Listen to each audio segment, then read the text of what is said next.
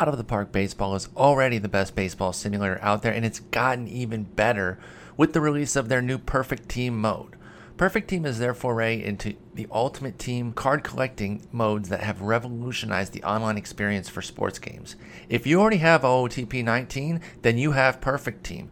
Just go to the home page and click Perfect Team on the right hand side, and you'll begin with your six starter packs to build the team. And from there, you can choose to open more packs or dive into the robust auction house and use perfect points to craft the team that you want. The depth of players is truly amazing with a card for every player present on an MLB roster, as well as legendary throwbacks like Babe Ruth, Walter Johnson, Cy Young, like Darryl Strawberry, Larry Walker, Manny Ramirez, all the way down to novelty players like Bob Uecker and Snuffy Stirnweiss. That's right, I said Snuffy Stirnweiss. That's a real player.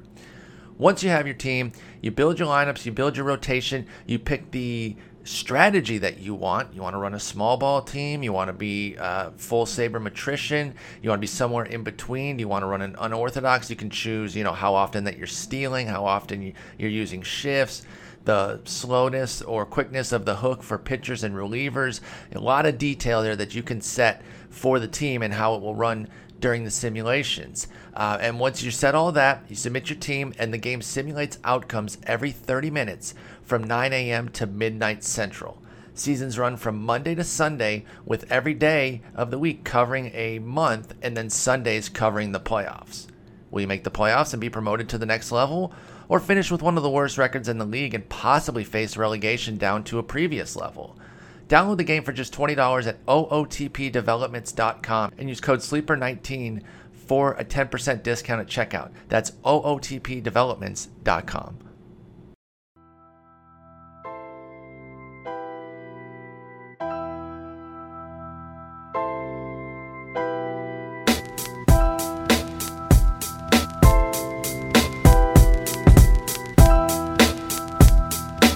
Hello and welcome to episode 647 of The Sleeper and the Bust. It is Tuesday, February 19th. I'm your host, Paul Sporer, and I'm joined by Justin Mason and a special guest, a returning guest, Mr. Joe Pisapia. Gentlemen, how's it going?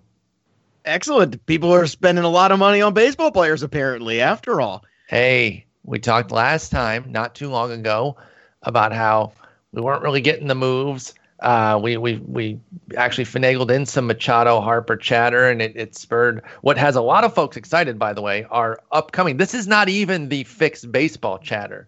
We're saving that until in, into the season a little bit because uh, we've we st- we've still got so much to talk about with draft season. So this isn't even that episode yet, but we did get a little Machado Harper talk back then. Now we have some fully fledged Machado talk. But J- Justin, how are you? Uh, it's been a rough couple days, and uh, I got a sick kid, so if you hear some ambient noise or some crying in the background, I promise it's not me crying about Machado not signing with my Giants, and uh, it, it's the baby monitor that's next to me as as my sick kid sleeps in uh, in the other room yeah, Justin may be in and out. Joe and I will will continue to fly the ship uh, if needed, if, if something like that happens.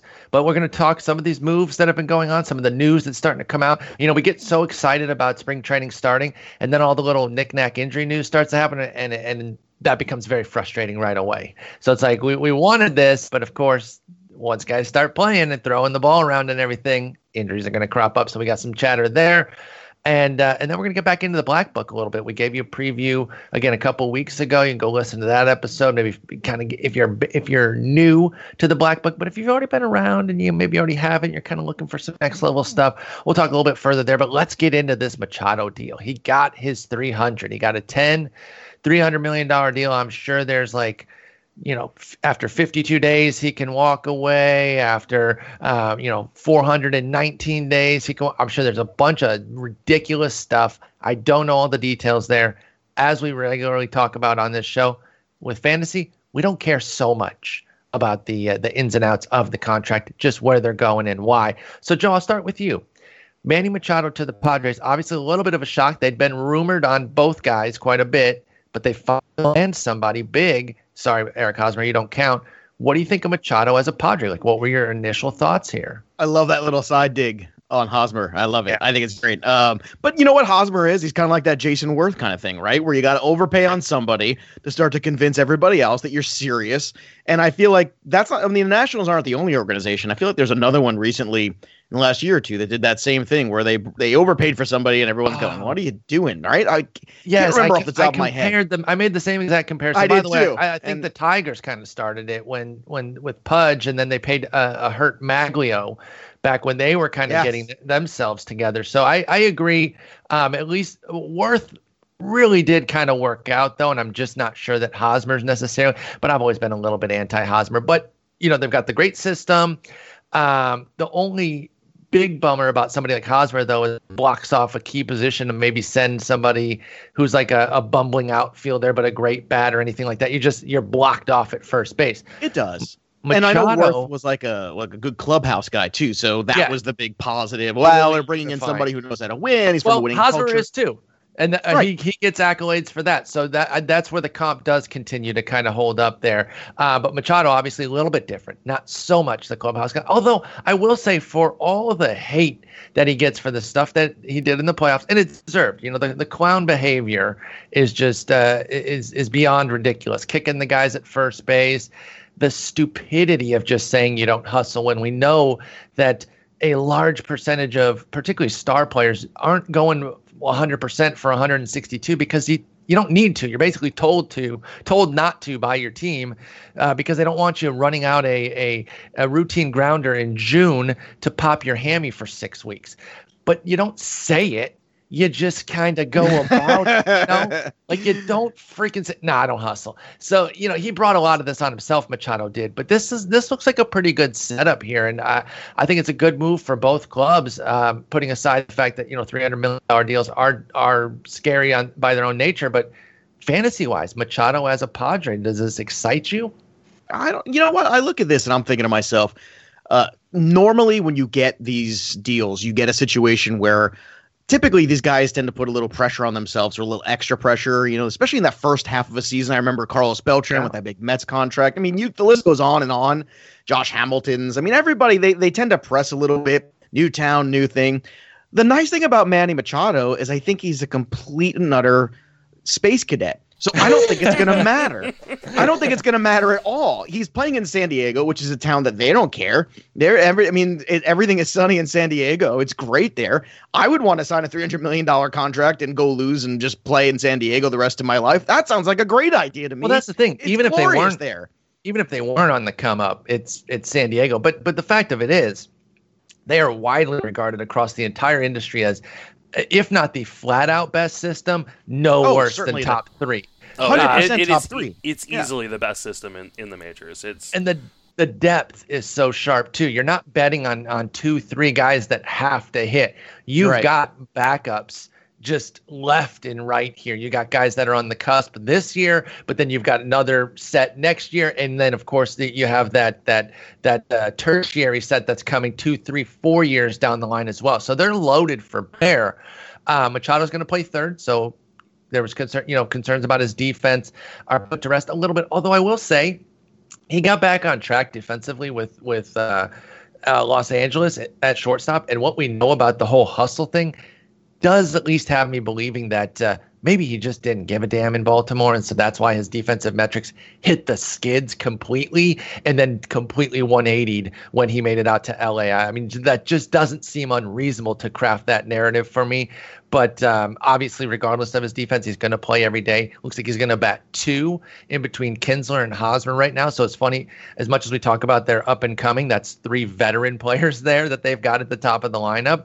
Um, Justin, kicking it over to you. Does this move Machado at all, one way or the other, as far as where you were drafting him and where you drafting him? Let, let us know if, if, if where you're moving him from, if you are.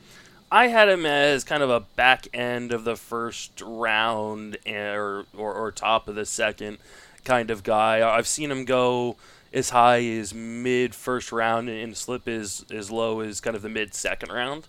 Uh, and I think that's fair. I think, like we talked about in the last episode, there is kind of this almost glob of talent that after pick two, really, there's a lot of lot of different people you could put three through eighteen, and mm-hmm. I'm not going to really beat up anybody if they've got you know certain guys higher or lower because it just it, it's just a really thick year in kind of the top 20 uh, in terms of talent.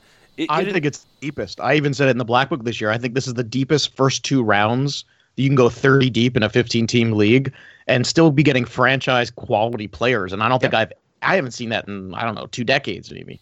No, Yeah. I, I I would agree with that, especially because uh, some hitters get pushed down with pitching being pushed up. So then you are still getting, um, you know, if you take that Scherzer at four five, you're still getting a premium bat that falls to you. Just looking at, he didn't take a pitcher, but just looking at what Jake Ciely got picking four in LABR mix last week, Harper came all the way back to him in the second round. It was Harper, Nola, Merrifield, and Severino were the last four of the second round. That's nasty. Yeah, I just took uh, Machado in a dynasty startup league. I think I had the 12th pick in or the 14th pick, and I, I, I took him and then wrapped around and took Altuve 21. So uh, I felt pretty good about a dynasty startup where I'm getting Machado, uh, and I think a lot of people. I think if anything, this will push him down for people because of the the word Petco Yep. uh, and being on the Padres and, and being afraid about their run production. I, I don't worry about either of those things. Machado's got either. real manpower. It's going to play anywhere. Uh, that lineup is actually not as bad as I think people are going to make it out to be. So if there's any sort of dip because of this signing, I'm going to be all over it. Yeah, I think I would be too. And, and we've talked about it in the past that Petco is no longer the cavernous place that it used to be because of some of, of the structural changes, including that giant scoreboard out there, changing things a little bit. It's still more uh, more pitcher than than hitter as far as uh, where you want to be, particularly if you are a right hander, which Machado is. So you know. It's it's no Boston, that's for darn sure, or Baltimore, excuse me, which is where he was uh, spending most of his career, and, and But I it's think not it's that even, much different than Chavez Ravine. it precisely, precisely. And It- I'll it's tell you what, basically the too. same. Mason, you know, you hit it too. There, there's going to be people in your league that are going to overreact to the San Diego factor. They're going to overreact and Let forget them. that there's still 81 games. Let them. That's exactly the advice I would say. Absolutely let them. Let them overreact to it. And I mean, Machado's going around the turn now in most leagues, and that's still probably where he is. Maybe with the Lindor injury, you bump him up a little bit, but uh, look, there's enough there's enough talent on this roster right now that he can still have something close to the seasons that he's had in the past.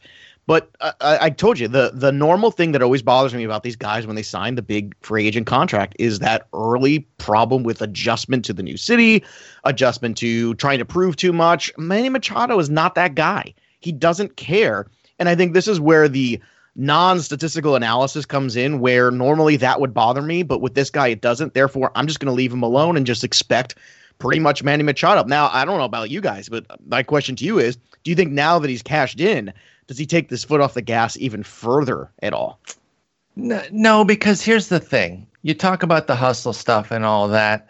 And if he doesn't say it, did anyone really talk about that with him before he said it? Because it's not evident in his, in his numbers in any conceivable way. The guy has four straight 33 plus homer seasons. Um, they'd probably all be 100 ribby seasons if he wasn't on the Orioles for, for all of them. So, so as such, only one is 100 plus RBIs, but the other are 95, 96, and 86. Um, the stolen bases, you know, he has that one outlier year where it was just zero right after the 20. It was Right. zero, and uh, and then nine and 14. So he's kind of in that, you know, nine to 20 is a a big range, but I think it's going to be somewhat similar. So no, I, re- I really don't think like he doesn't want to suck. You and know, he's got an uh, opt out after five It- was- years. yeah, so, I was like, just gonna say it. he- just saw he- the same he thing. Can't, he can't like take the foot. Like he's. He, Yeah. I don't think he's gonna like like turn into Pablo Sandoval and just eat himself out of a job or anything. I think one, while he may not be Johnny Hustle, dude puts in a ton of work. You know, outside of what's on the field, and, and I, I don't think that's going anywhere. And I think I, I don't think he wanted to sign in San Diego. I think he is doing this because that's the place offering him the most money. That's and where I he got think the 10 300. Yep. yeah, I think five years down Wasn't the that the conversation we had last time too? I said Yeah, that Manny Machado will sign wherever someone gives him the most money or overpays for him. And Harper wants the most money and a good situation because he's a weird competitive guy in that sense. And that's why he's struggling because he doesn't look at that combination of things. He's not seeing that structure anywhere where he's super excited about going to that team because he thinks they're competitive and they're going to pay him an S load of money. Yeah, I don't think he loves the Philly setup, which looks to be the kind of best setup right now for Harper. So, what's the uh, average Machado season? It's 90, 90, 30. I mean, that's and 282. That's 280, basically to that's basically what you're getting. So, I mean, you know, that, that works for me. Hey, throw in a handful of games in Coors Field now too. Nah, that's true. So, and look, he- if he steals nine bases, 10 bases, great. You know, that's terrific. That's bonus. I, I agree. I think all the stolen bases are are bonus for uh, for Machado. There. Oh, by the way, I was on the wrong page. I said 270. I was already on the Moustakas page, which is where we're going next year. You're right. 280 plus is, is the more reasonable expectation for Machado. Uh, let's move over to Moose. He goes back to the Royals, or excuse me, goes back to the the Brewers, but again on a one year deal. This guy, dude, what's he got to do to get a little security for crying out loud? This is this is insane. I mean, he's not some superstar, but he's and he's just got to play second base. They're they're moving him to second yeah. base. Yeah, That's a that's that's ludicrous. I, mean, I don't understand. right I, I think the Shaw at second base works a little bit more. Uh, I think he's a little bit more athletic. They're both kind of boppers, so it's hard to get your your mind frame uh, of thinking about them as second baseman. But yeah, Moose is the one who's going to go to second. Shaw back to third. Uh, but he get he gets back in this lineup. Cory Spangenberg, GTFO, you're you're toast. Uh, you're you're back to the minors Keston with you. Hiura, Or, or we'll see you later. Keston Hiura, you got plenty of time to season, which I as excited as I am about him, and I, I saw him at the Arizona Fall League, and I, I even took him on my Arizona Fall League team. That's the the bias of being there and seeing the guy and the and then taking him within the top 23 rounds.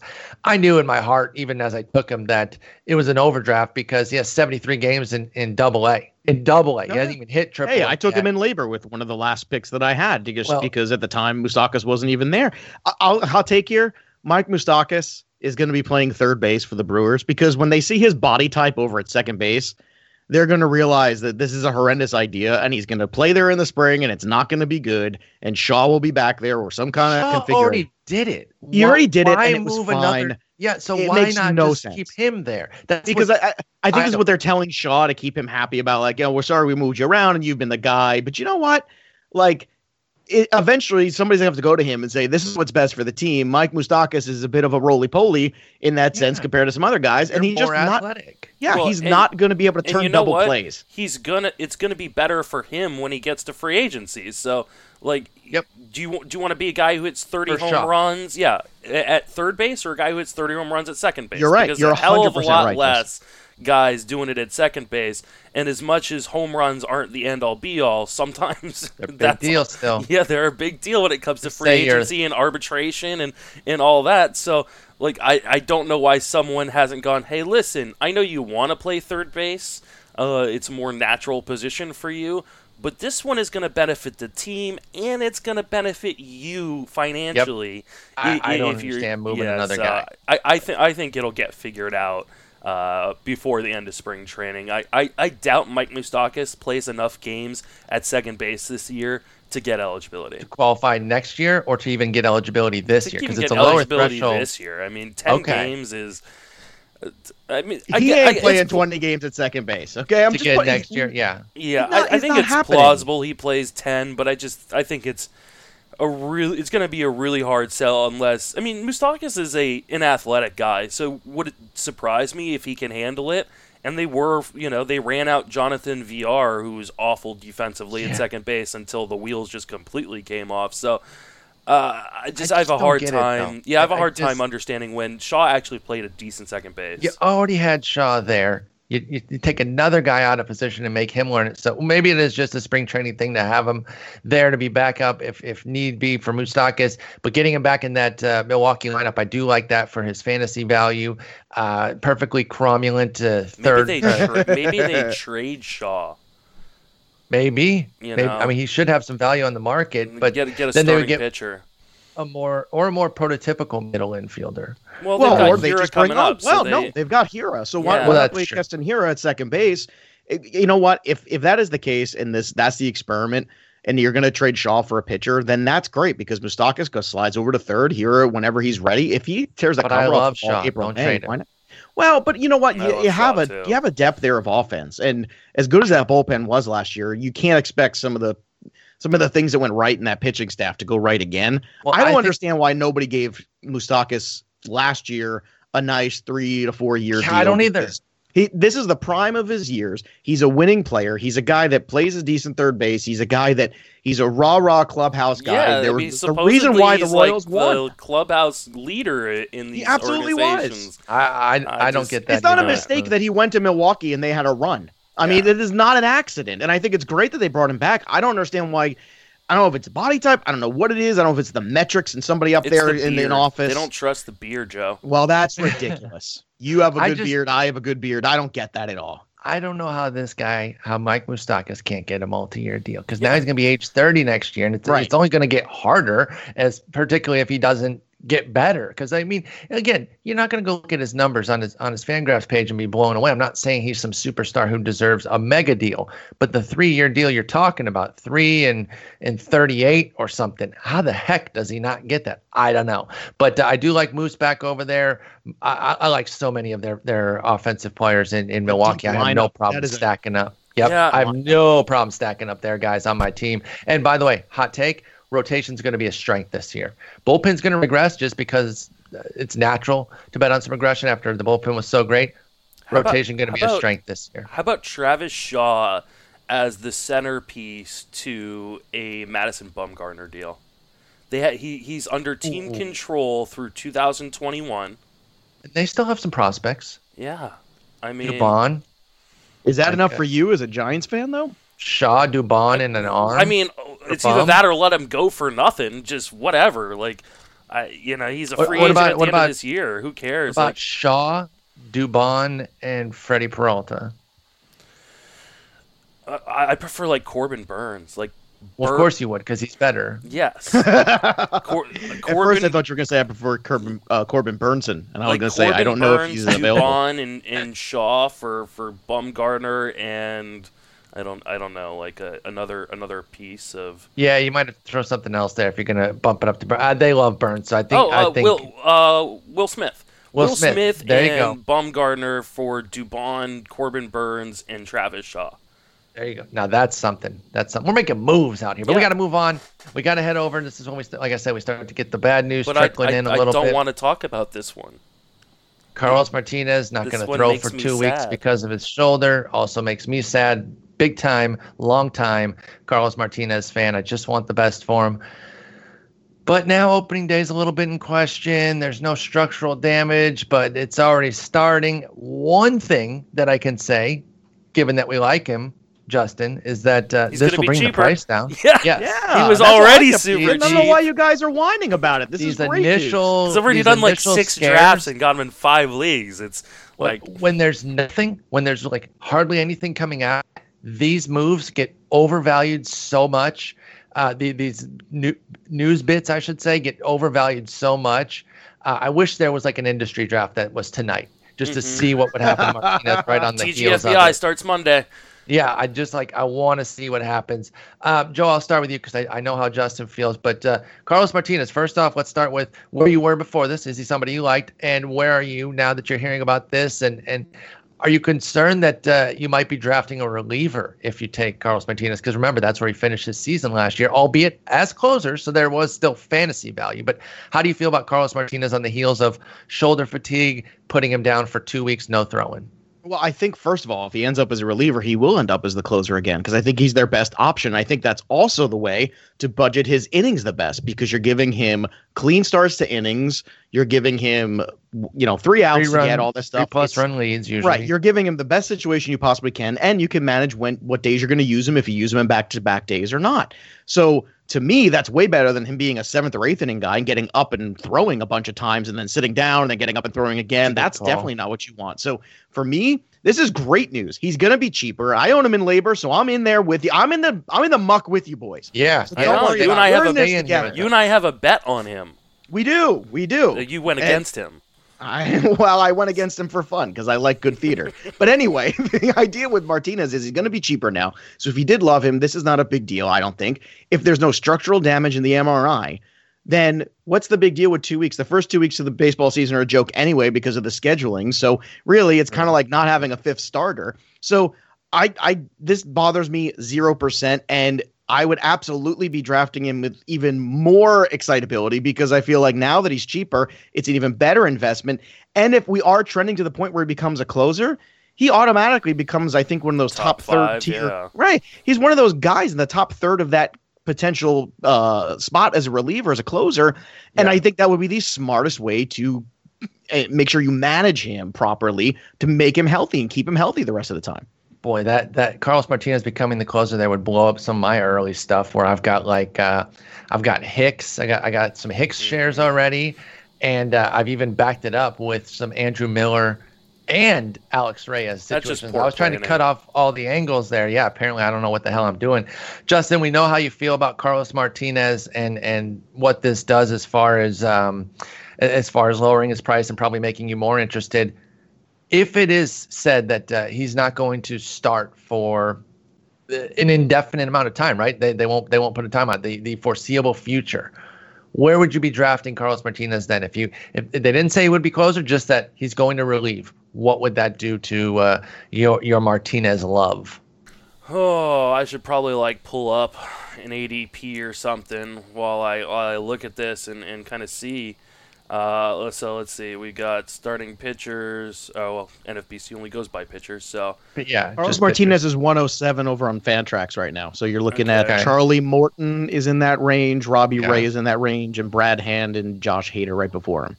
yeah, He's ahead of Luis He's, Castillo yeah, he's currently 125 at uh, on NFBC uh, in the Chris Archer, Tanaka, J Hap range.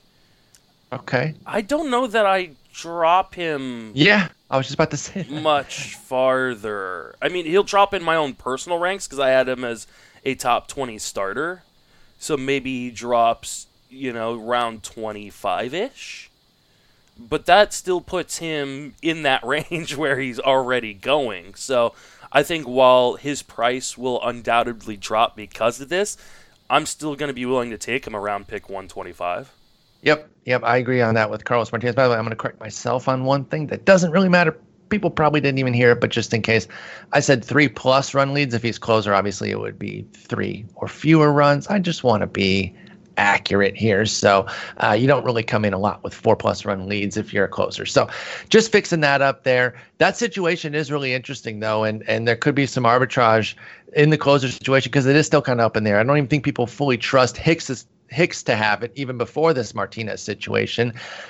We never see te- we we just haven't really seen teams outside of one time in New York give Andrew Miller the full role, and then of course Alex Reyes is lingering in a similar Martinez fashion where if he if he's not healthy enough to be trusted to, to start, they might just put him in the bullpen as a potential closer. So this muddies that up even a little bit further with Carlos Martinez. if he's in the bullpen, Paul, he ain't a seventh, eighth inning guy. That is the worst thing you can do with the Well, I, I agree with your point about you know up and down, up and down. So I That's a surefire that- way to get this kid on the DL or out for the year. That is a sure. I mean, that is like you might as well just put that. I'll tell you what. If you get any of that news in the next couple weeks, like that's their plan for him, then I would start shying away. That's the only way I'm shying away from him. I yeah, I like what you're saying with Martinez. Well, by the way, speaking of Reyes, maybe that puts Reyes in the rotation. Then that would be his rotation spot. Mhm. Fine by me. So I yeah, think that- that- that's what's going to ha- end up I happening. I think, think he a becomes lot- a top five closer. I think a lot of the pitching situation in St. Louis, outside of the guys you know are going to be there, like Mikolas and Flaherty and a healthy Wacha, um, is is just be confident in drafting skills, not roles, because you really don't know what the hell's going on with Martinez, Reyes, Hicks, Miller.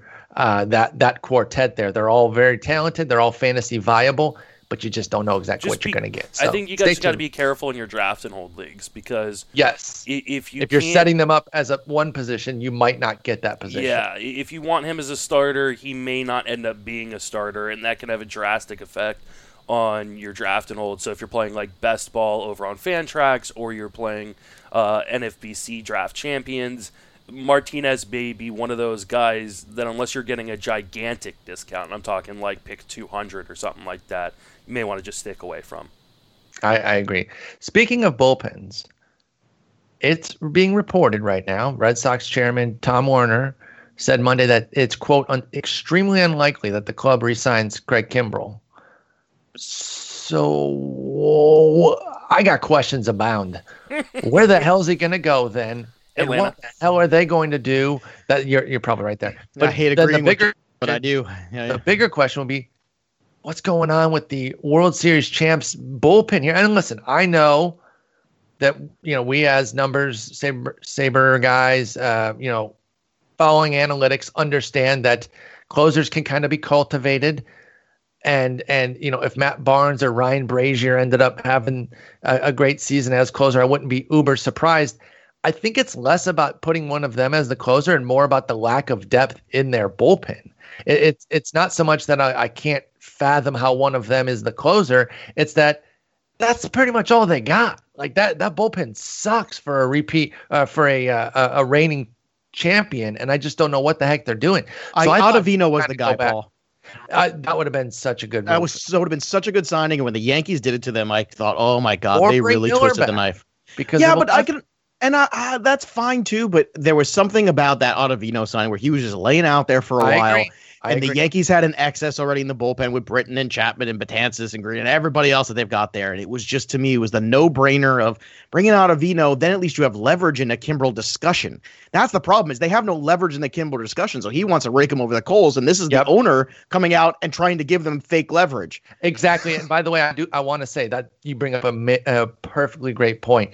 Just because he says uh, extremely unlikely doesn't mean that they're fully out.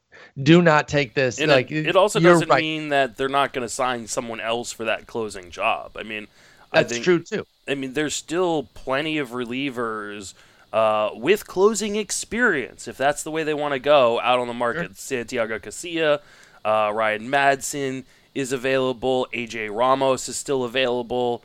Uh, Bud Norris, you know, clubhouse guy, Bud Norris.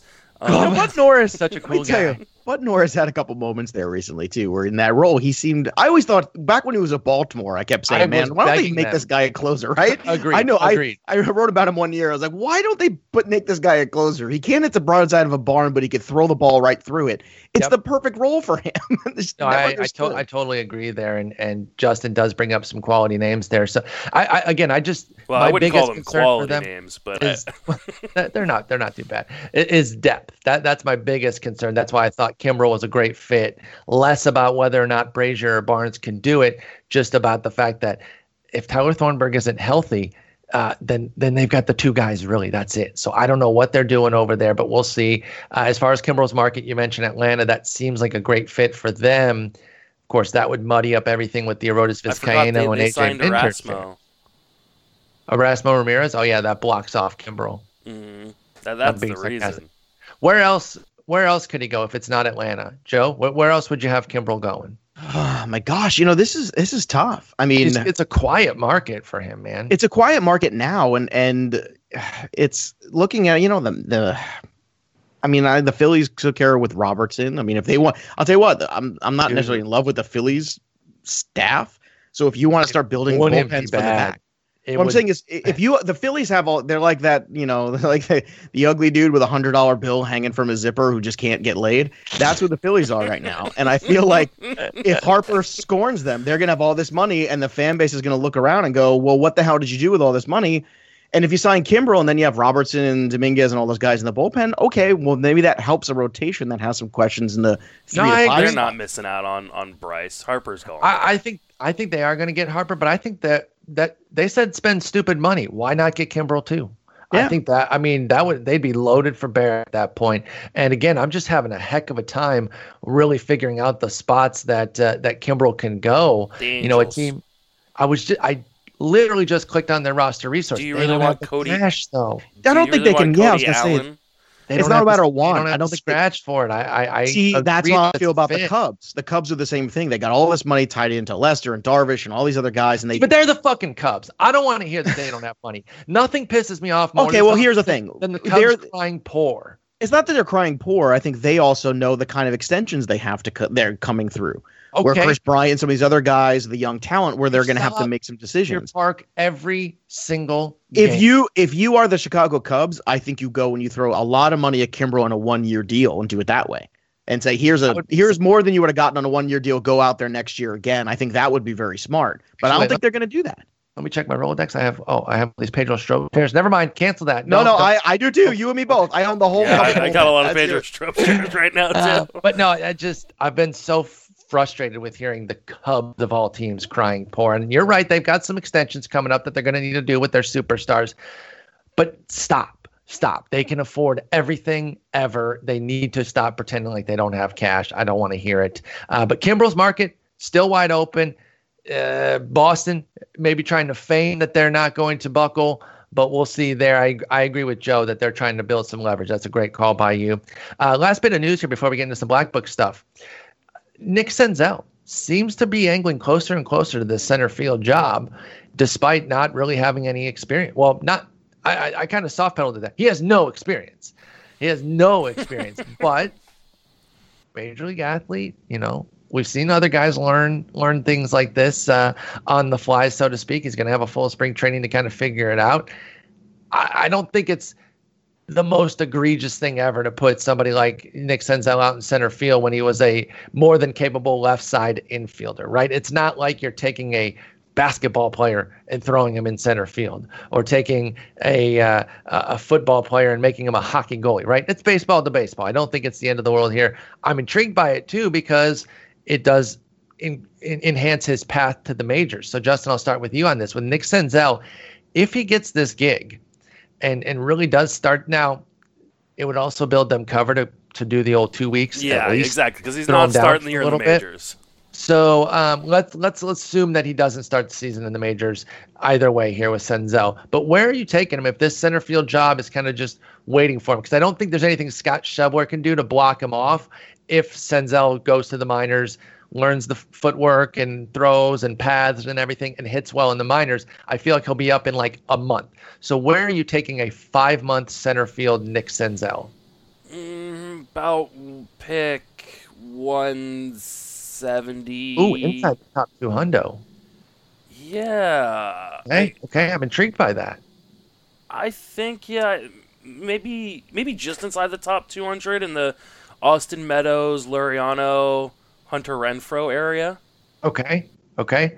Um, tell me a little bit about what we should be, expecting from his bat because now we have, you know, last year was an injury washout, only 44 games. Great when he was there, like fantastic, 149 WRC plus, uh, six homers, eight steals on 10 tries.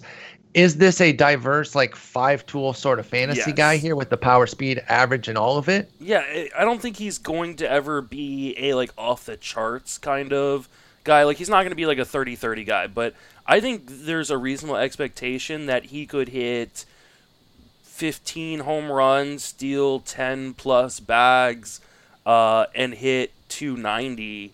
I was gonna say, is this a pure 300 type hitter? Because Senzel has hit Yeah, um, he- outside of one stop, a, a- a 10 game rookie stop where he hit 152. Who cares? His other levels have been 329, 305, 340, 310. Yeah, I, I, I think he is a future 300 hitter, and that future maybe now. So, like, I, I have no issues with the hit tool.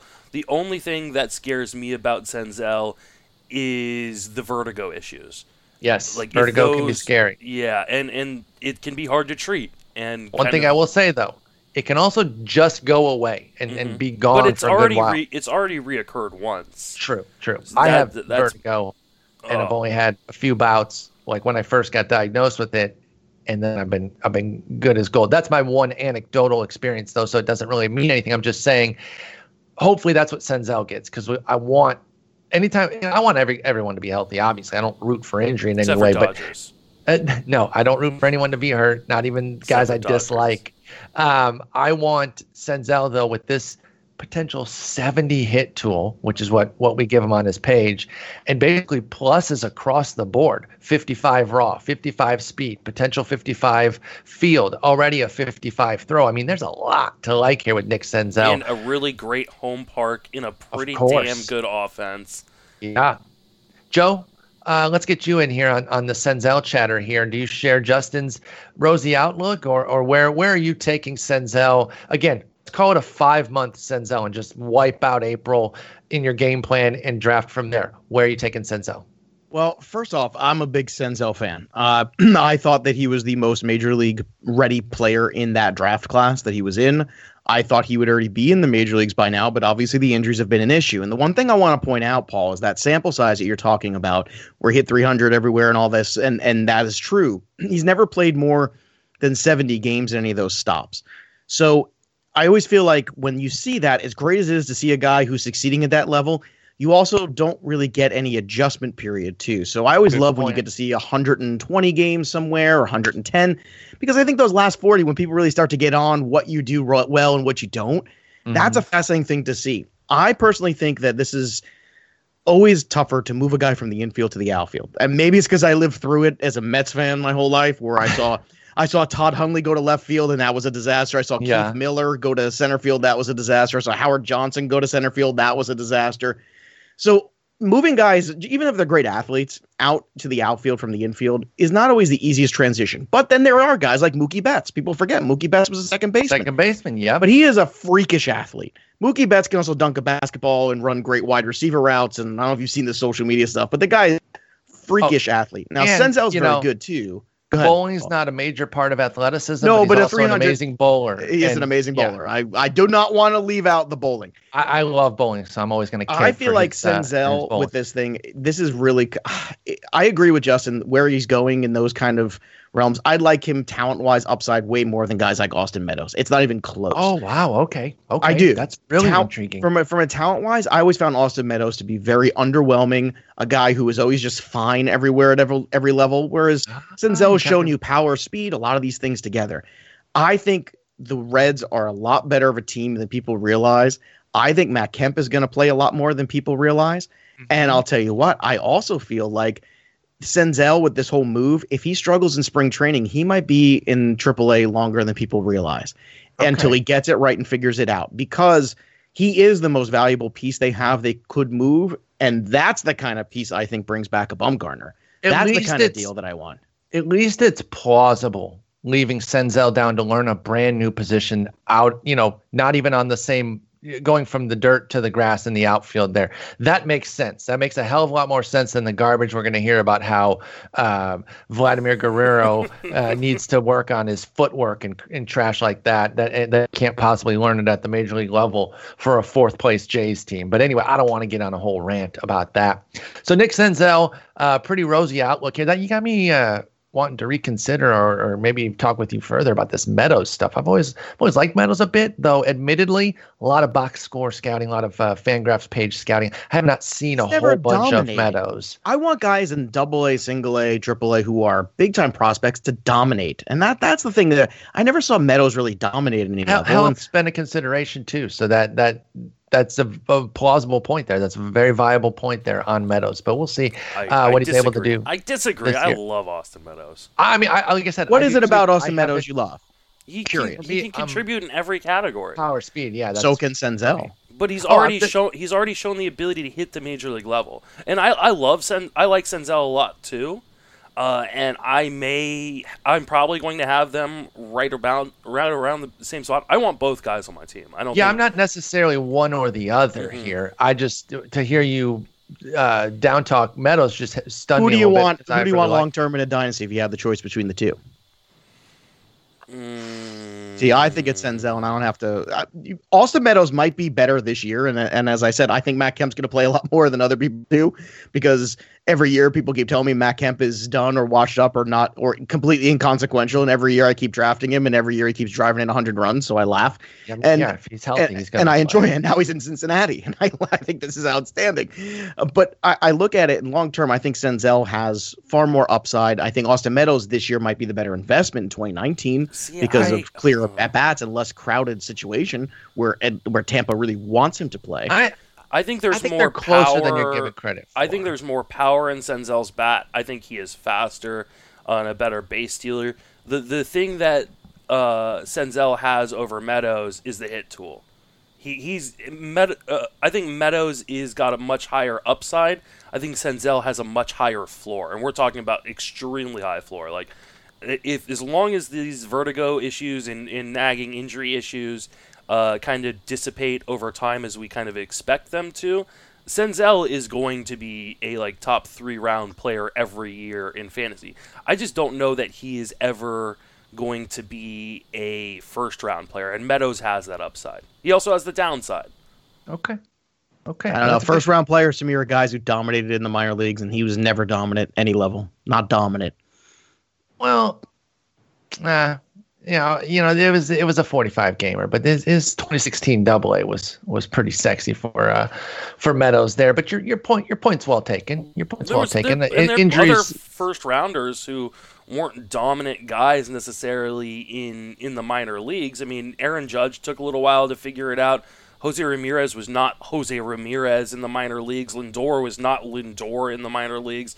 You know, some of these guys take a little bit of seasoning, and, and Meadows dealt with some serious like back issues and things like that that have uh, now uh, seemingly resolved themselves. So, I think that I understand Joe's thought process. I mean, and- I and- look at and the argument. 827 OPS, and that doesn't scream to me from the minor leagues that I'm a first round talent.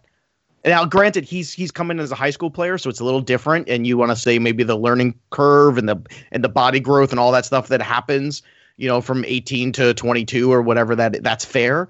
Where Senzel was a college player, so there's a little bit more, uh, you know, a different buzz there. That I can understand, but I don't know, man. Like, it'll be fun to see. I think that I think that'll be something that 2019 will want to watch. And uh, uh, but as I said, but here's my question: You're the Giants guy. Would you take Senzel as that package for Bumgarner? Would Oh, you rather have that? But there's no way that ever happens.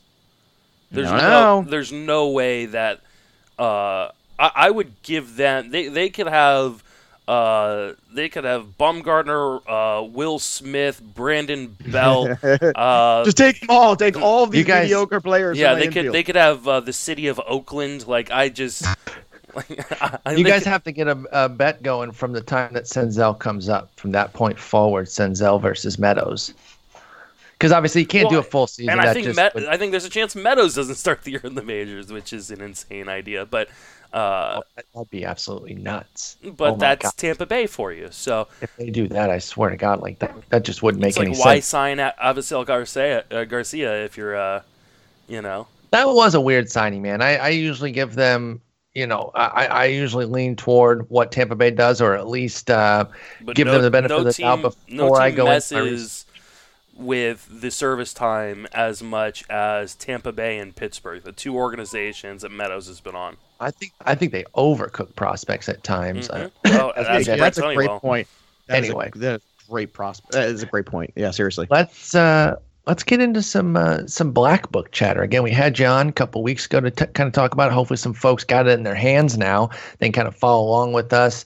But I want to talk a little bit about some auction um, strategy and how RPV applies to that, and some stuff that you've got planned to discuss auction strategy further. Uh, Joe, so take take it away with with using the black book in your auction. Absolutely. Well, you know, I love auction because I love Merca. And Merca is all about everybody, you know, getting to spend whatever money they want the way they want to spend it. I've got, I don't, I don't want to pick seventh. I want to pick first. Well, that's I great. have a that's what this guy. I a want to like exactly. I like choices. All right. I like different side dishes. so what I what I say about auction is, especially in dynasty leagues or keeper leagues, uh, to me that is the that is the most fair way to start any of them. You can't just randomly, you know, expect people to get in on a league and say, well, how come that guy has a first pick and that that person is last pick and all that Well, stuff. Whereas the best auction, way was that um, the the RotoWire dynasty was How's that? RDI, uh, oh where yeah, they where you had to bid Oh, the keepers. Justin, aren't invisible you in this hand. league? Yes, it, it it it has destroyed my team. But it, It- was the most fair way to do it because, as Joe says, it's not fair to have a dynasty league where you know I just randomly got number one and Joe happened to get fifteen. Yeah, but it sucks oh, to be you. It's just it. Uh, I want did explain not. what? Explain the method. So what it is is everybody in the league. It's almost like KDS, but with with uh, you're you're bidding your keepers, and so you can bid as many keepers on every draft slot as you want, or you could bid none. Uh, but you lose whatever draft slot you end up winning uh, via the most amount of keepers bid. You lose those keepers in the next year's draft. So last year, uh, I bid I think 15 keepers on the number two draft slot. Uh, and so I was only able to keep 25 of my 40, while other people who bid zero on all of their draft slots, uh, got to keep 40. So like I Who'd you get with that? Who are some of the key players that you got with that number two pick? I got Altuve, which you know felt great at the time. It should a- still feel great. He's No, gonna, it should he's absolutely great. well, it- I, I was able to. I, I pretty much decided to rebuild. So uh, Oh, because I wasn't gone. able to keep you know two thirds or well a third of my team. So um, Yeah. I, I I have traded away virtually everybody of consequence except for maybe Sean Doolittle and and, and Miguel Sano, who will bo- probably both be on their way out. But uh, I can tell you, it is the most fair way to do it. But if I'm if I'm in a dynasty league uh, ever again, I am bidding zero in every draft slot. You're Well, just I- going to go I, ahead. I think that's not to ask too because you want to keep a competitive balance of a league too, and people have different amounts of keepers. It gets wacky, and who's allowed to do that? If you're just starting out with your two sixty or whatever it is you decide on, however deep that league is, that's the way you start. And and you know it's when you get into the black book and the auction stuff. Everybody, the first thing that, that shocks them is like, well, where's the prices for the players? And I'm like, Yeah. well, that doesn't matter. You can go find generic pricing; they're all going to be within a couple bucks of each other. That means nothing but not prices very is not a strategy. Well, that's one Right. thing uh, people think. People look at it as a strategy, and I'm like, no, no, no. That's not a strategy for auctions. That is just merely a guideline. I got a piece coming out on Fantrax too, where I did this and I, I talked about this, and you know, there's some things that if you want to do a strategy, this is what you do. You you go out there and you take some of those dollar amounts and players, and you start plugging in some projected points, and you start doing the totals. If this is a five by five roto, you start doing the totals of these projected points, and then you compare it to your league. Like I compare it in this piece I did to Tout Wars and say, okay, what are the thresholds you need to be competitive in these certain uh, categories in order to win? And when you start to do that, and you move the salaries around, you see why it's good to invest in this player or that player. And if you can't get them, then it's the pivot. And I call them dummy rosters. And what you do is you make up a couple of these dummy rosters with players who have this stat profile. And then you make a list of those other players that are near some of those guys who have similar statistical profiles, but maybe more or less. And then you have all of a sudden names at each position that you really need to target. And then auction becomes much easier because we all know there'll be some people in some auctions who are really high on certain players and they'll overbid or push them up. And then other drafts where you're like, oh my God, I can't believe that guy fell to me. And I think that's that's a situation to me where I, I think it, it changes everything in your perspective. It's not about the dollar amount. It's about what kind of stats can I get in that range of pricing of those kinds mm-hmm. of players, profiles of certain players, like, you know, like a Wil Myers, who's a, you know, a 25 25 guy. And yeah, he's going to kill you on batting average, but he's going to, you know, help you in power and speed. And, and I think that's, I'm very big on the hypothetical rosters. And what that does, it starts to train you of looking for stat profiles more than names necessarily. Yep. And then if you want to overpay because you think that guy's a really good bet for that profile, well, hell, then you do it. So I think that's step number one. Uh, I also am a big fan of never nominating a player you want early in a draft, especially like the Oh, first okay. hour or two. I'm a big fan of about that. that a bit. Well, because in my opinion, every time you pull just one single dollar out of the draft room, that is uh, that is going to put you in a better scenario as the draft goes on later on of you to be able to throw that second dollar or third dollar hammer when people are out of money.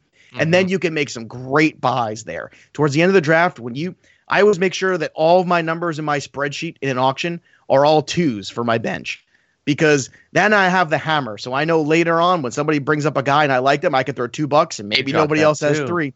And I got that too. That little stupid hammer where I can throw that over and over and over again. It makes a big difference. So by nominating players you don't like early on in the draft or controversial ones or whatever you know you're not going to want to pay for, that's something where, you know, that's one more person who just spent 40 bucks on a player that you don't like or something like that. That's one less person to fight over players. And I'm not saying you do that all the time, but I think doing it early on is a great way to draw money out of the room early and then kind of get rid of some competition for the players you do like. I think one Ja- of the things I like to do in terms of nominating is when I'm looking at a cluster of guys, for instance, like last year in uh, tout head to head, there there were four starting pitchers who were all kind of the the aces: Sale, Kershaw, uh, Kluber, and Scherzer. Um, and I threw out one because I wanted to set the market because I knew I Yes. wanted to get at least one of those, and I wanted to I wanted to be able to real quickly go okay. Well, this guy just went for fifty bucks. That I know that is the range in which the other three are going to go. I never want to. While I agree with Joe that I, I like to throw out guys that I don't want early to kind of get a little bit of money out of the room, you never want to wait until the end because then people get desperate. and you don't want you don't you don't want your guy to be the last guy of a tier thrown out because people That's that's, a good call, too. Will really overpay because they go, oh my god, well Sale is the last of these four, and I need I need one of these four aces, and that's what happened at at Tout is Sale was the last of the four uh, thrown out, and he went for five dollars more than I got Scherzer for.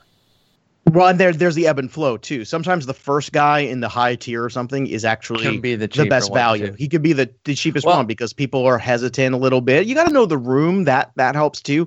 But there is that ebb and flow where all of a sudden it does then peak, or then all of a sudden when the that tier is going down, well, okay, well you got to figure out how to. Uh, do I want to overpay just to get that, or am I happy with this next grouping? And that's why RPV is so helpful. And relative position value, it's not just about those tiers, but it's about quantifying. So you know especially it's not even how much to spend sometimes or how much not to spend.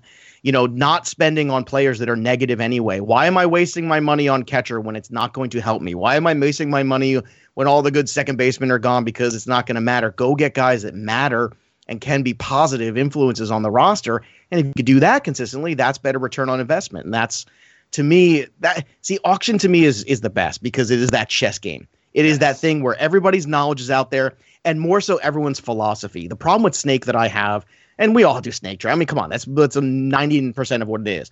But the Snake draft, once you're locked into a slot, you're basically looking at a range of players. You have to take what the draft gives you're you, you know? taking You what the just draft don't gives have you. autonomy. Yep. And if you overpay for somebody that you know a round or two too early, then you're passing on other guys, and it becomes very dangerous. If it basically locks you into a thinking, which I think kind of sucks. Whereas, you know, you, me, Paul, everybody here who can, you know, I was all prepared, very knowledgeable. Yeah, the draft is maybe an extra hour or two longer, but who cares? I mean, we spend hours and months day, preparing for a part of the freaking. Right. You spend hours and hours and weeks and weeks preparing, and then the draft is over in two and a half, three hours. Well, screw it. Let's make a day of it. It's going to be great. Well, No, I- and I- one I of the things totally that agree Joe that. just said that I think is really important, and one of the reasons, like in the Friends of Fantasy Benefits draft guide, I didn't put auction values in there either, to the chagrin of one uh, one star review. Uh, no, you got you guys did the right things there. I, I it's go ahead. you need to know your league because every league is different and every Mm-hmm. auction is different. And I think people get kind of caught up. Uh, and there are a lot of people out there that are, are very strict to their bid limits, and they go, "Well, this guy's only worth fifteen dollars, so if I'm not like spending that. more than fifteen dollars," and I get that, and if that's the way you want to play, then fine, go get you know one of the guys out there that that releases their auction bid numbers uh, and use there and stick to it. But the way I play in an auction is I'm much more fluid and I want to play the room. And so, for instance, like NL only tout uh, this year, I- I'm a new participant, but I'm the only new participant. And so I'm spending all week this week going through the last six drafts and or six auctions for NL only tout, Oh, and I'm yeah. making a Ooh. People have profile tells. on each Oh, person. God, because like like Scott that. Angle, and I've been mi- mixed with him, Mhm. you know, years. He will always overpay on Mets. The Yep. first thing I can always do is get in a bidding war with him over Lenny at Mets and then back does- out. Lenny Melnick is going to yeah punt saves and And he's going to throw them all out too. He's Mhm. going to he's going to bid them out, And but so- never buy them. you need to know who you're playing against. And while it, I think the majority of listeners are either playing in home leagues or, or they're playing with people they've played before, you should have a profile and know who because Yeah. we, we all do that for snake drafts. When I'm when Paul and I are drafting against each other, you don't think we know when we're popping on certain people, when we're going to Mm-hmm. pull the trigger on Garrett Hampson or and we're not planning for that. We all do it in our minds for snake drafts, but for some reason in auctions people kind of forget that. You need to know who you're drafting against. Can I just totally say too? agree with that. Uh, I'm I'm a bit of a jerk when it comes to auctions too, because Well, when the player in the life middle, general. well, just gonna say, in general, wait, well. Yeah. God, clearly. But I, I think that, and, and you know what? And people don't like it. Screw them. It's the rules, so I'm going to use the rules to my benefit. I like to wait, you know, especially when we get to those middle rounds too. If there's a player that gets nominated that I like, I'm going to wait and I'm not going to bid on them until I get that going once, going twice. When I get that going twice, then I'm going to come in on the bidding. Because why, in God's name, would I start artificially moving up the bidding on a player I like by a dollar here and a dollar there? Because it all adds up. And that's the thing that always drives me crazy. And the other thing it does, it's kind of like a poker game because the other person standing across when they hear going twice, they think they've got that player. Oh yeah. And then when you scoop so in there, crushing. there's this weird rush. It's like this adrenaline rush where they go, oh, and then you got to think and go, and you make them reevaluate how much they want to go. And I will do that with frequency. And people who play auction, like Tim Heaney, my buddy Tim, he knows he knows well enough on a player I like that I'm gonna wait until going twice, and he knows when to get in a pissing match with me and when not to. And that is to me something that's the little nuances of auction are so great and they're so much fun and they really test your your knowledge your philosophies on on the format you're playing in. And it also kind of tests you as a human being which i think is really cool too and i, I- I think auction is just the most fun i love I it I got to write this I- down. Don't invite Joe to next auction. I Hey, like man, that both of you. it's didn't the rules you can bid on going twice so why wouldn't i bid on going twice exactly. It's a jerk thing to do. it is a jerk thing to do and it makes you mad and throws you off your game and it puts me in control of the board I like that uh, both of you didn't put in the dollar values. I just, you know, I res- I respect that some magazines do it and stuff. They're- right i'm not saying they're, They're bad not- i'm saying they're it's just not, not a that strategy valuable, people say do you have auction strategy and i say yes and they'll say well where are the their dollar amounts and i'm like no no no that's, That's not a strategy Yeah, no, exactly. it's that's a guideline and that's I'd fine. rather go in between the two. I'd rather someone just dead follow ADP than dead follow mag projections or uh, dollar values. well you got to be ready against the mag in question. It's it's because you you don't know where that room's going to go, and if you are just deadlocked on a set of dollar projections, you could either super overbid or completely lose out on on all the top tier And- talent. And I, I mean, for instance, like I used to play in a in an AL only keeper league, and the if I'd gone by the average dollar projections that were out there, I would never have gotten a closer because closers always you went might never for get more. a player in yeah, some in some and- drafts and that's or, the thing Or you, and may, those or you may end up with a you know team in which you have all like you know eleven dollar players because that's all who's left, Mm. and you you want to get screwed at the end of an auction. Stick religiously to auction values you haven't come up with. It's stay stay flexible. It's like every other draft. Stay flexible and don't be that auction draft owner too, who is keep hoarding all their money. You can't take it with you. These people at the end of auction drafts who got 10, 12 bucks left over, I laugh at them. I'm like, what are you doing? It's one thing to have enough money in each slot in your little spreadsheet where you know as you as it adds up to 260, all bunch of twos that you could throw the hammer on until you can't throw it. And take some of those those extra dollars when you need them and move them up when you're bidding on a player. If you need to pull from the bench, you do that. And the hammer's nice to have. It's a good thing to do, but it's not worth losing Jose Altuve or you know Mike Trout dollar or whatever it is. That's just dumb. I and price and force, even if it's a player you don't necessarily need, I always would price and force because I, I learned this lesson the hard way one year. JD Martinez coming off an injury was was at nine bucks for Fred Zinkie, and I had a lot of outfielders at the time. I was like, ah, I really don't need to do this, but I should.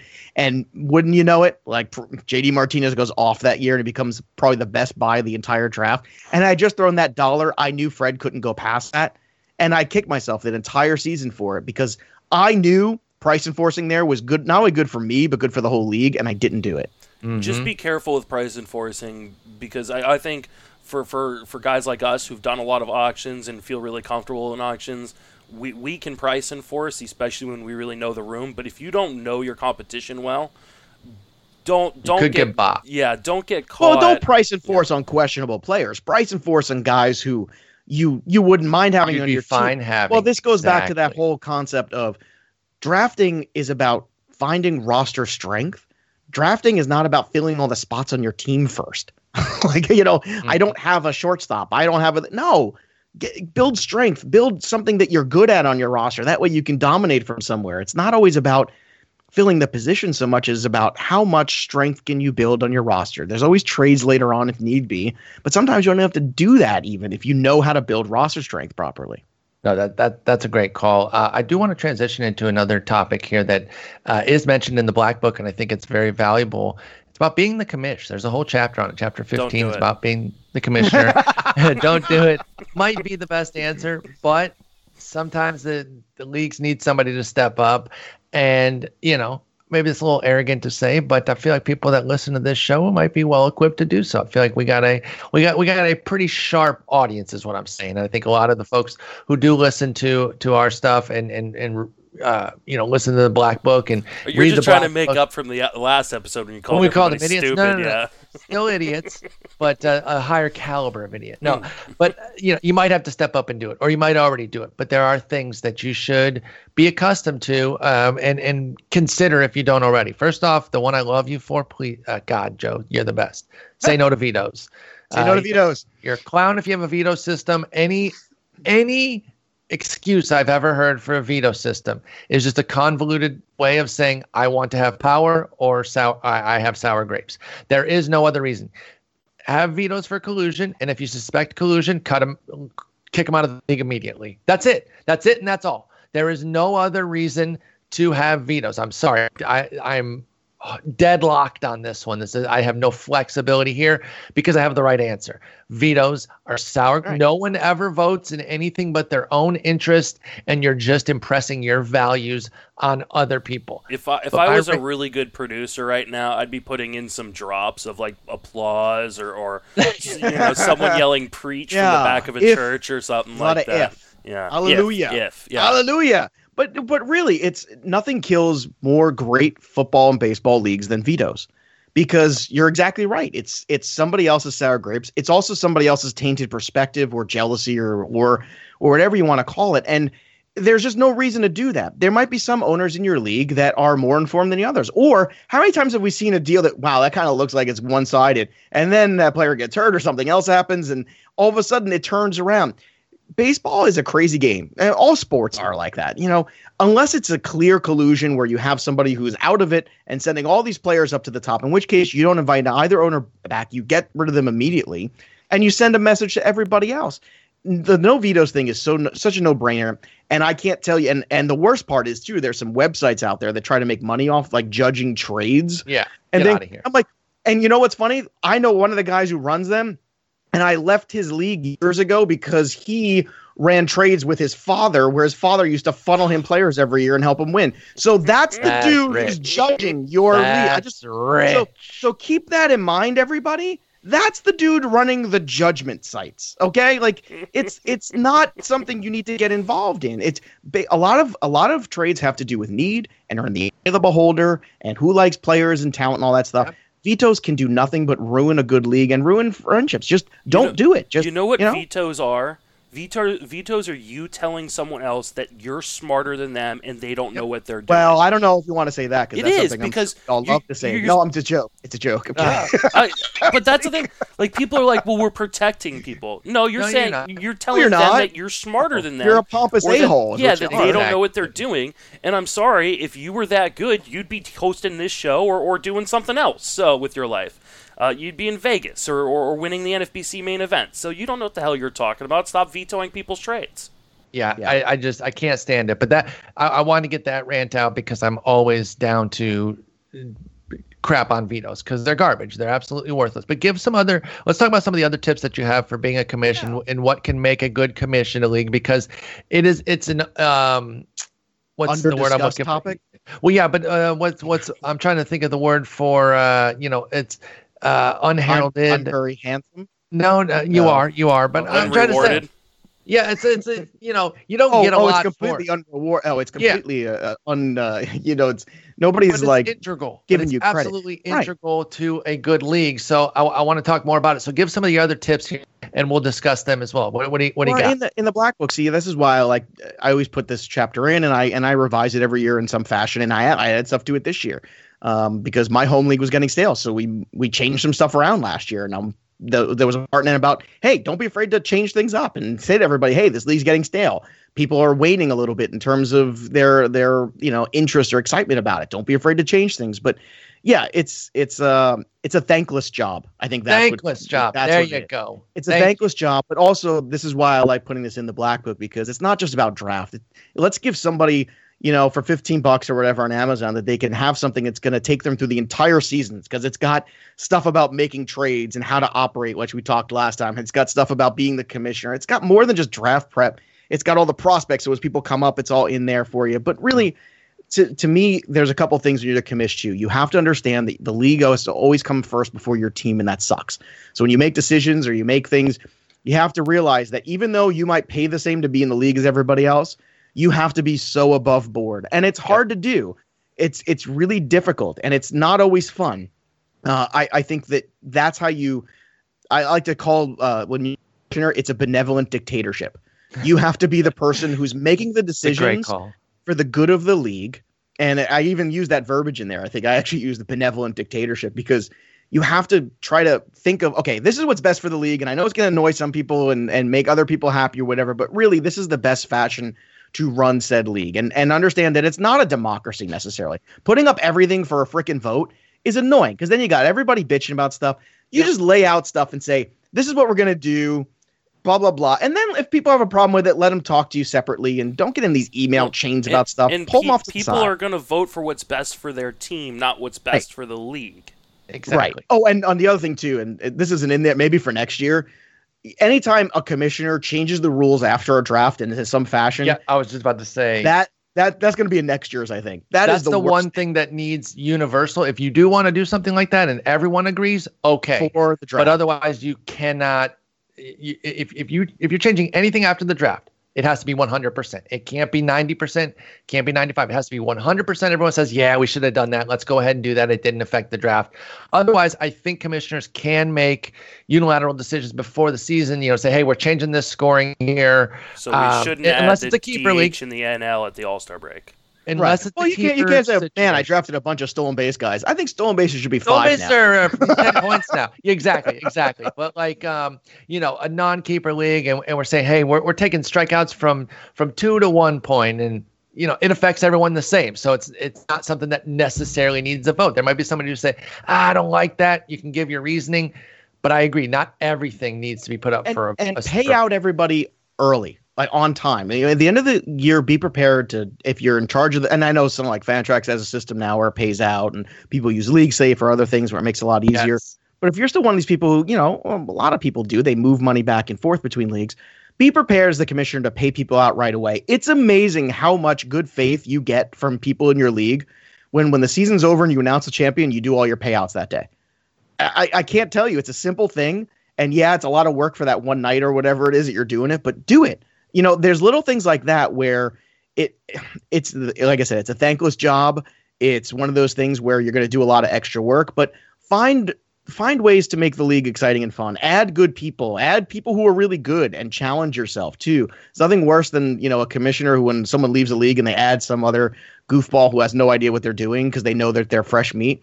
Man, when people left my my home league, I added uh, John McKechnie from RotoWire. I added Chris Meaney to my league, oh. and uh, and a couple other of my really good listeners over the years who no who doubt. are super smart. And one of them kicked my ass in the playoffs in the in the division round this year, and awesome. Like that's great. Like nothing.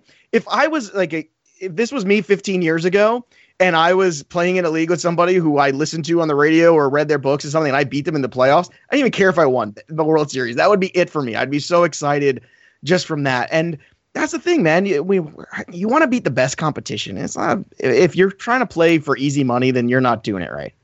No, I, I definitely agree with with all of that, and um, you know, getting those payouts definitely an area of opportunity for me as a commissioner. Yeah, I just take uh, lavish trips with it. No, I'm just kidding. That's not what happened. But uh, but it's funny. Um, like, how often do people get lazy about it? No, and exactly. then a couple weeks it's, later, it's like, oh yeah, I forgot. But you're right. When you you know you get get everything set up October first hits, bing bang boom. Well, PayPal's and know out. your league, know your league mates too. Like I, I, you you heard some of the people that I talked about, right? We all cover football too. I made a choice this year in my home league that I'm the that's the only one I'm commissioner for because it's that's it. One league, that's enough to be commissioner for. Uh, you're nuts if you do more than that, I think. But I, I made a deal with everybody. Say, hey, look, you know, September 1st, we're going to wrap everything up. Playoffs will be done by September 1st, so everybody can focus on football. And September call ups are ruining baseball anyway championship shouldn't be decided because there's 12,000 guys oh, pitching. Oh, so you get rid of September. That's very interesting. We got rid of September completely. We have six weeks of playoffs, and everybody basically, I mean, actually, no one was negative. Everybody said, that's awesome. That's a great idea because it's a league full of people who love baseball and football. So therefore, I'm not dragging into September where I'm going to get people paying less attention or people who are kind of half in it or annoyed because guys go in the DL and there's no replacements. You know, guys go, it's, you know, why, why are there 5,000 pitchers you know, all these roster expansions and stuff. It's crazy. September is not a time to decide championships anymore, and not in points leagues anyway. No, it can definitely be frustrating that we play a completely different game.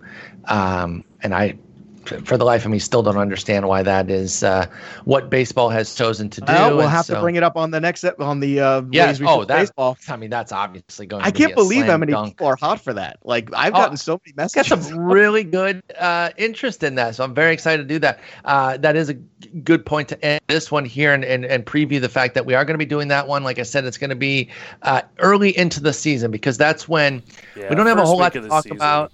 You know, we have such small numbers. We're all excited that the games are here, but we're not going to analyze and tell you to cut guys based on these tiny, Wait, wait, tiny. wait. We're not we're not all picking up Ian Happ because he hit the first pitch of the Well, season. no, no, out. you de- definitely get him because that. Oh, means he's that- good. yeah, that Yeah. means the pick that you made. No Tyler White's. 100% correct. Well, I mean, Exactly. we'll we'll have a whole series of games to analyze because of the Japan series. Is it a whole series or is it two? Two games. Yeah, two-game series. swapping two games. Let's that falls on my overreact as much as we anniversary, which is not cool. Well, It's Sucks not real suck. opening day anyway. Sorry, sorry, babe. not- it's not real opening. Day. Well, I mean, can't you, you know, spend time with It's, her, it's have only our everything get tenth anniversary. It's not like a big one, right? No, no, no, but then don't, don't you get everything situated, get her to bed and all that, and uh, and then the games are on, aren't they Yeah, on was in like say, it's Hey, in baby. Japan, right? I, Yeah, I, it's I'm gonna put other on. I'm gonna put on some mu- uh, mood music, and uh, you know, let's watch the A's and the Mariners play while we, you know. you watch the pregame in bed, Mhm. or no, you, you you do your thing, then you turn on the pregame. She falls asleep instantly. She's not trying to hear Oh uh, yeah, I mean, MLB Network Oh, breakdown of the we'll- game, and then we'll be done bring- before the end of the first inning, right? It's perfect. The, the traditional one is uh, tin or aluminum. That is the 10th year anniversary Mm. gift. So I was just looking at that. So maybe get aluminum bat for her. or She will probably can me at the end of it. get, get her a nice TPX bat. That's a great idea, Ah, there you go. A little TPX action there for you. A little Easton, eh? All right. Well, Joe, appreciate having you on. Like I said, going to have you on for a third time this season, and not too far from now, about about two months' time.